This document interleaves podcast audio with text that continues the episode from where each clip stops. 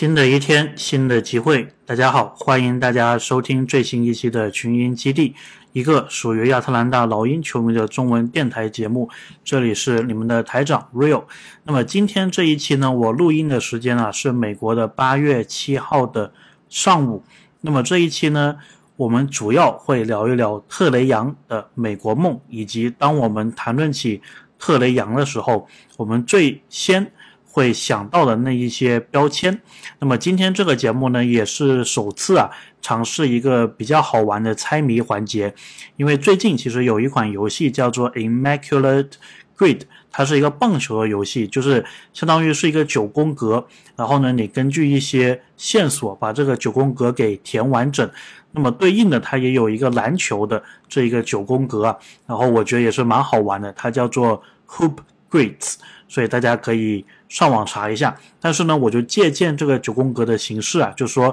给一些线索，看看大家能不能猜到我想讲的这一名是哪一名球员。OK，那么这一名球员呢，他曾经是特雷杨的队友，效力过掘金，效力过老鹰，效力过骑士。那么这个就是今天的猜谜的环节，在节目结束之前，我会公布这一个答案。那么再说一次，今天的猜谜是。这一位球员，他曾经是特雷杨的队友，然后效力过掘金，效力过老鹰，效力过骑士。OK，那么还有，我们进入主节目之前啊，在这里也想跟大家推荐一档隔壁的节目，就是我其实前几天有做客魔术的球迷电台，跟他们的台长啊小陈，大概是聊了聊，就是常规赛的东部的十五支球队，我们两个。的一个排名，那么当然这个排名呢，其实是完全属于纯路人印象，对吧？就是作为老鹰的球迷、魔术的球迷，我们看其他的球队休赛期的这个选秀也好、交易也好，所有这些动作做完之后，我们感觉他们下赛季大概会有什么样的一个排名，所以大家也是可以听啊，这个上下两期的这个节目，目前应该是上期已经。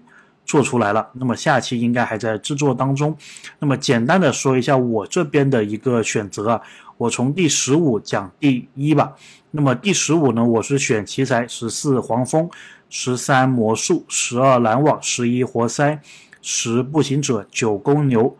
八猛龙，七尼克斯，老鹰六，我把老鹰排第六，然后七六人第五，热火第四，骑士第三，雄鹿第二，凯尔特人第一。这个是我的一个排名，所以呢，为什么我这么排？然后魔术的台长他们是什么样的观点？这个大家就可以移步到魔术的球迷电台去收听了。那么我也是非常希望啊，看到越来越多的这个球队电台，特别是小球队的电台，他们成长起来，他们出现在我们这个大家庭当中啊。那么最近我也是有发现，哎，独行侠的球迷电台也起来了。然后我也是收听了几期他们的节目，然后还蛮意外的，他们有提到我的名字，所以还是，哎，挺开心的。说不定以后有机会啊，我们也可以聊一聊。我感觉老鹰跟独行侠之间，就我把这个两个球队这么说在一起，大家应该就能联想到一些话题了，对吧？所以也是期待以后有机会可以做客玩一玩。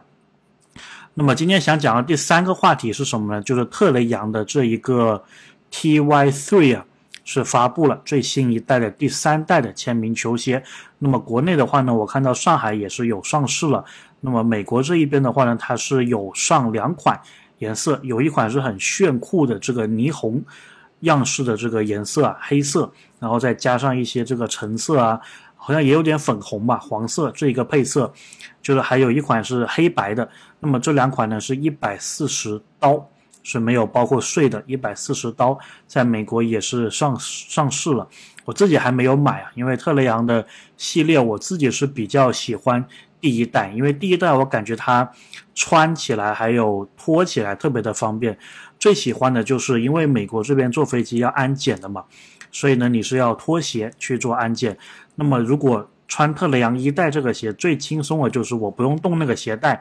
然后直接的，我稍微操作一下，鞋就可以脱下来了，然后马上就可以套进去，所以这个是我非常喜欢一代的这么一个原因呢。那么二代呢，其实我也有买一双，那么感觉就是这个上脚非常的困难。我一代跟二代都是买的十码的鞋，但是感觉这个二代啊要花好长好长的时间，所以呢，我估计如果要坐飞机，我是不敢穿这个二代的了。那么一代的配色里面呢？感觉啊，大家应该比较喜欢的是那个粉红色的那个配色。我自己的话呢，也是把粉红色啊排在第一，然后还有一个是桃子味的那个颜色，就是完全是橙色，然后它那个橙呢，还不是那种荷兰队的那个橙，它那个橙还是那种就是你在超市买到桃子的。成熟时候的那个颜色，然后我觉得那个颜色感觉也是在很多场合没有见到过的，而且那一个颜色也是很贴合亚特兰大这一个城市气质的，所以这两款呢是我比较喜欢的配色。那么第三代呢，我打算是到时啊去这个实体店去看一看，然后到时再做决定。那么还有一个呢，西亚卡姆的这一个后续啊。上一个星期呢，巴夫金应该是可以被放入交易的名单的，因为他是七月三号签约的，所以八月三号他是可以被交易的。那么八月三号呢，距离现在也过了三四天，然后也是没有任何的风声了，所以看起来这个交易呢，应该是不太会发生了，至少休赛期是不太会发生了。那么这一个感觉跟上个星期的感觉是一样的。当然，如果是要观察。下一步有可能的情况的话呢，就说值得关注的一个日期啊，其实是九月十六号。为什么又提这一天呢？就是因为这一天的话呢，博格丹也是可以被放入这个交易包裹。那么我们知道猛龙队的主教练也是塞尔维亚人嘛，他们新换了这个主教练，所以有没有可能博格丹是这个交易之所以没有成功的一部分？那么我们到了九月十六号左右，大概就能够知道。这么一个结果了，当然我自己觉得，到了九月十六号那天呢，应该还是没什么事情发生。不过呢，现在距离九月十月九月十六号也大概是有这个一个多星呃一个多月的时间，所以反正这个日子吧，大家就大概有个印象就好了。快临近的时候，我们也是会再提的。那么最后的第五个环节啊，也就是今天最主要的这一个环节，就是特雷杨他最近是有上。阿里纳斯的这一个播客，然后有谈到很多的这个话题。那么我在前两个单元里面呢，曾经讲到啊，就是特雷杨这个新的球鞋是发布了。那么这个是第三代，大家回想一下，特雷杨球鞋第一代是什么时候发布的？其实就是当时老鹰的东决赛季的时候，二零二一年，他当时客场打尼克斯 Game One，那个时候就是穿的我所说的这一个。桃子味配色的这一个球鞋也是正式亮相了，然后过了三年之后呢，出了第一代，对吧？出了第二代，出了第三代，但是呢，你仔细想一想，就是我为什么提这个点呢？就是似乎特雷杨他这个球鞋有了以后，就是他有了这个签名球鞋以后，大家谈论起特雷杨的时候。感觉聊来聊去都是那些话题，对吧？聊来聊去肯定是会聊这个东决，对吧？聊这个尼克斯，然后聊当时的这一些季后赛的一个故事，或者呢，有时又会聊这个造犯规，你是不是教练杀手？然后跟这个东契奇的比较，然后甚至有一些就是聊俄克拉荷马，对吧？聊当时的那支黄蜂队，他有喜欢的这个保罗，然后有这个杜兰特。然后呢，包括这个斯内德还有莫里的一个到来，所以我感觉他这个话题啊，就是别人一聊到特雷杨，似乎这个能聊的东西都非常定型了。而且我感觉这些聊的东西都是在东决那个赛季之后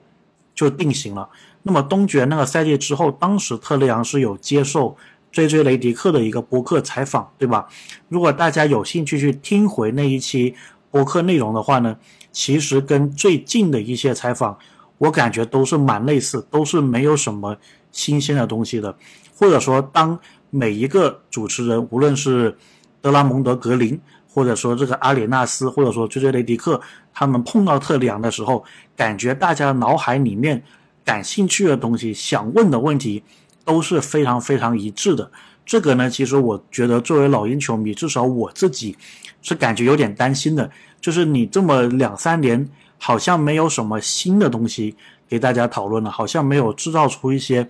新的亮点还有爆点了，所以这个我是觉得。挺担心的，就是他这个职业生涯会不会以后，当人们讨论起特里昂的时候，无论是现在过几年，或者说他退役之后，讨论起他的时候，还是会讨论这一些话题。如果是的话呢，我感觉还是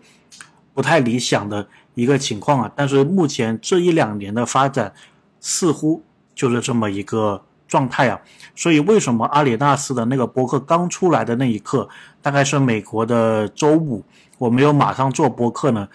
就是类似的原因，就是感觉他问的这个东西啊，就是没有什么新意，都是我们听过的，对吧？追追雷迪克的博客，格林的博客，包括这一次我马上要讲的阿里纳斯的博客，讲的东西都是非常非常的类似的。那么我是筛选了一些啊，就是他们提过的，比如说尼克斯这个系列赛啊，教练杀手啊，这些东西啊，我就。俄克拉荷马这些话题我就没有聊了，就讲一些新的东西。首先就是特雷杨的近况啊，他是有在美国的这一个训练营，当然他是没有进入那个选拔队或者说是那个陪练队，但他也是在。那块地方的，然后有跟当地的一些高中生打球，然后阿里纳斯就也是庆祝他说有小孩了嘛。那么特雷杨也是觉得说有了小孩之后，他觉得篮球对他来说更有意义，因为可以通过篮球让自己的小孩啊有一些更多可以追随自己父亲的一个东西。那么篮球给了他这样子的一个力量。那么阿里纳斯呢随后也是有提到，就说上个赛季全明星的票选呢，球员的投票。是把他排在第十二的，然后问特雷杨怎么看，然后特雷杨呢也是觉得很很纳闷的，他也不知道为什么，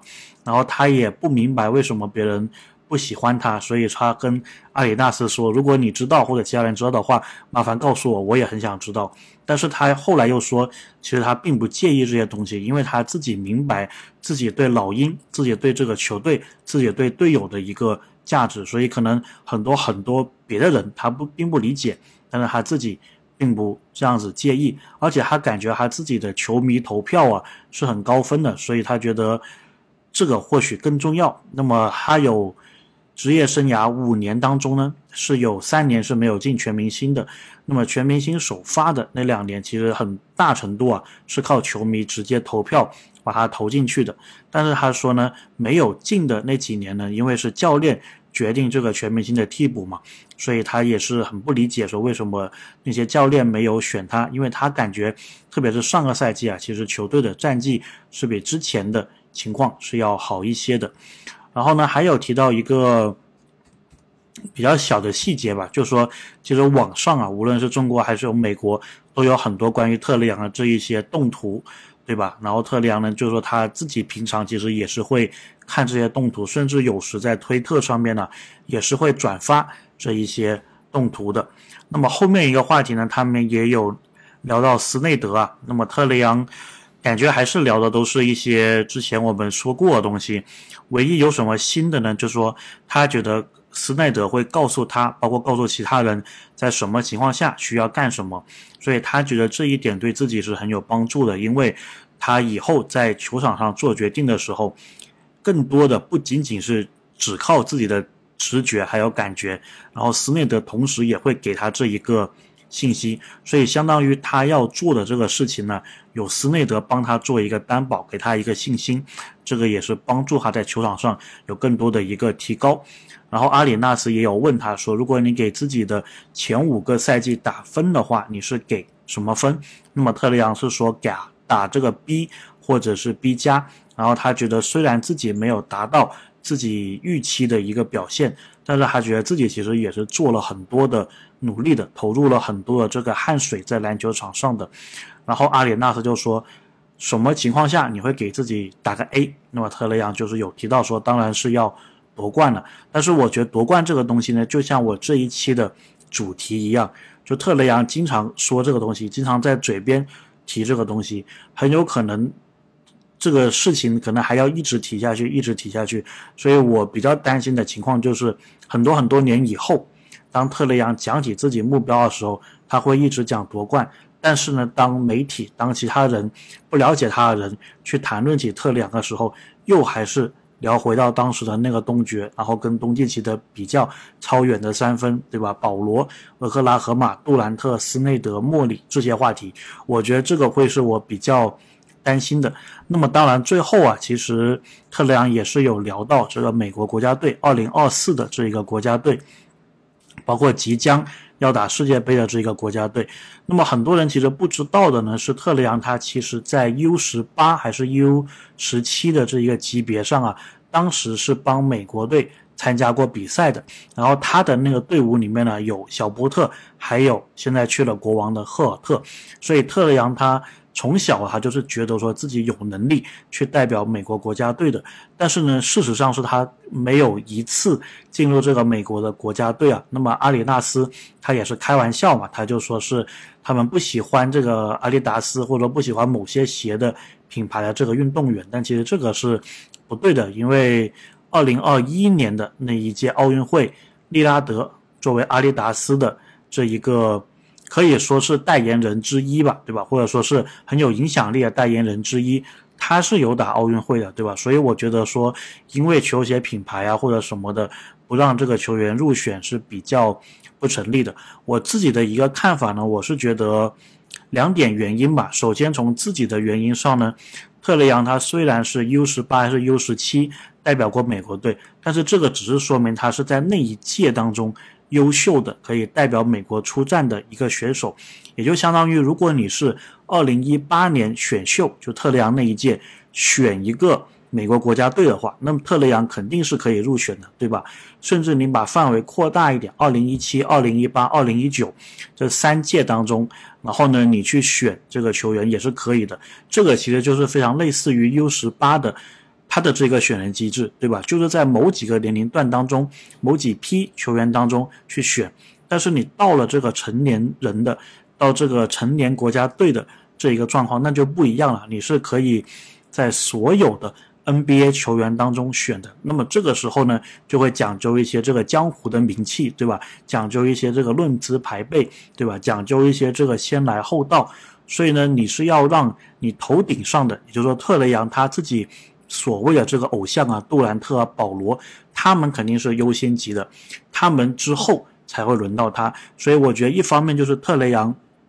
他这个时机还没有到，他还没有成为自己所谓的那一种 OG 的那个 level 那个级别，所以这个是要等待的。那么另外一方面呢，就是美国国家队这个教练团的团员呐，这里面可能或多或少有点阴谋论。就是他这个团员里面呢，现在应该还是有原来老鹰的这个主教练皮尔斯的。那么皮尔斯他其实当时跟特雷杨在国家队这个话题里面呢，也是有类似的一个声音，就说他是觉得特雷杨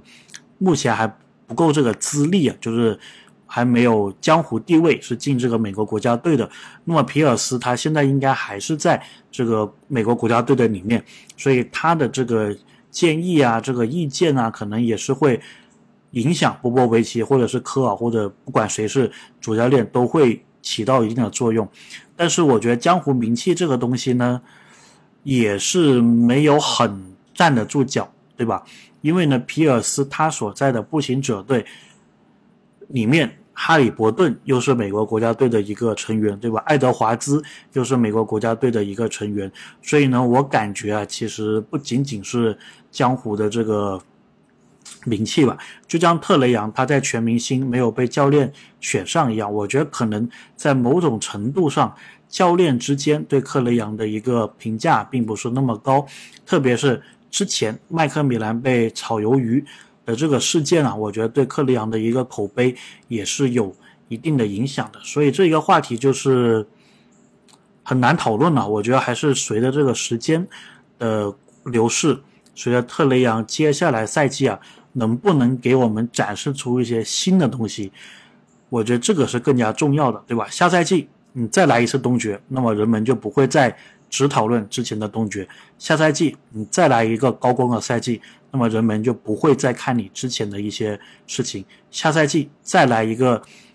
这个最佳阵容级别的一个赛季，那么大家自然而然会说，为什么特雷杨进不了美国国家队？自然而然会为你。打抱不平，所以我是更加期待他接下来赛季在球场当中的一个表现。当我们聊起特雷杨的时候，我希望啊，明年这个时候我们录节目的时候，我们能聊到更多的一个话题，或者说下一次他在上播客的时候，能不能不要再是同样的一个问题了，对吧？不要再有这一个定型思维定式。那么接下来的节目呢？因为其实赛季还很长啊，这个休赛期还很长。今天距离常规赛开幕应该是还有七十多天，也就大概是十个星期啊，大概七期我们这个节目。所以呢，接下来这几期啊，我也是想说，其实老鹰的球员他在赛季结束的时候啊，他是有接受老鹰官方的赛季末的一个采访，这个大概是在五月份左右吧，就是出局之后。输给凯尔特人之后就是有做的，那么这一个采访呢一直没有机会啊找到时间跟大家分享，所以想要说，哎，新赛季快要开始了，我们来看一看当时老鹰球员被淘汰之后，他们立下这个 flag，他们许了这个愿，说休赛期要做哪些改变。然后发现自己有哪些不足，要怎么样弥补？就他们说的这一些话，我感觉在新赛季开始之前再拿出来看一看，然后新赛季开始的时候我们再来检验一下，这样子的这个效果可能会是不错的。所以我有想过，就是接下来这几期节目啊，我们可能每期就聊几个老鹰的。这个球员呐，然后来看看他们当时说了什么，他们休赛期想做什么，然后我们新赛季开始的时候再来验证一下。那么当然在这期间也是有篮球的那个世界杯，对吧？那么博格丹，包括这个米尔斯，包括我们的中国队都是会有比赛的，所以到时也是想着结合着这个篮球世界杯的内容，我们也可以聊一聊米尔斯还有博格丹的一个表现。OK，那么这一期节目就到这里了。然后赛季啊，这个节目初我说的那一个猜谜啊，就是特雷杨的队友，然后呢效力过掘金、效力过老鹰、效力过骑士的这一名球员，大家有头绪了吗？这名球员，我现在公布答案了，就是曾经效力过老鹰队的 Brandon Goodwin，古德温这一名球员，大家有猜对吗？OK，那么希望大家喜欢。这一期的节目，那么我们下个星期的这个时候再见，感谢大家的收听。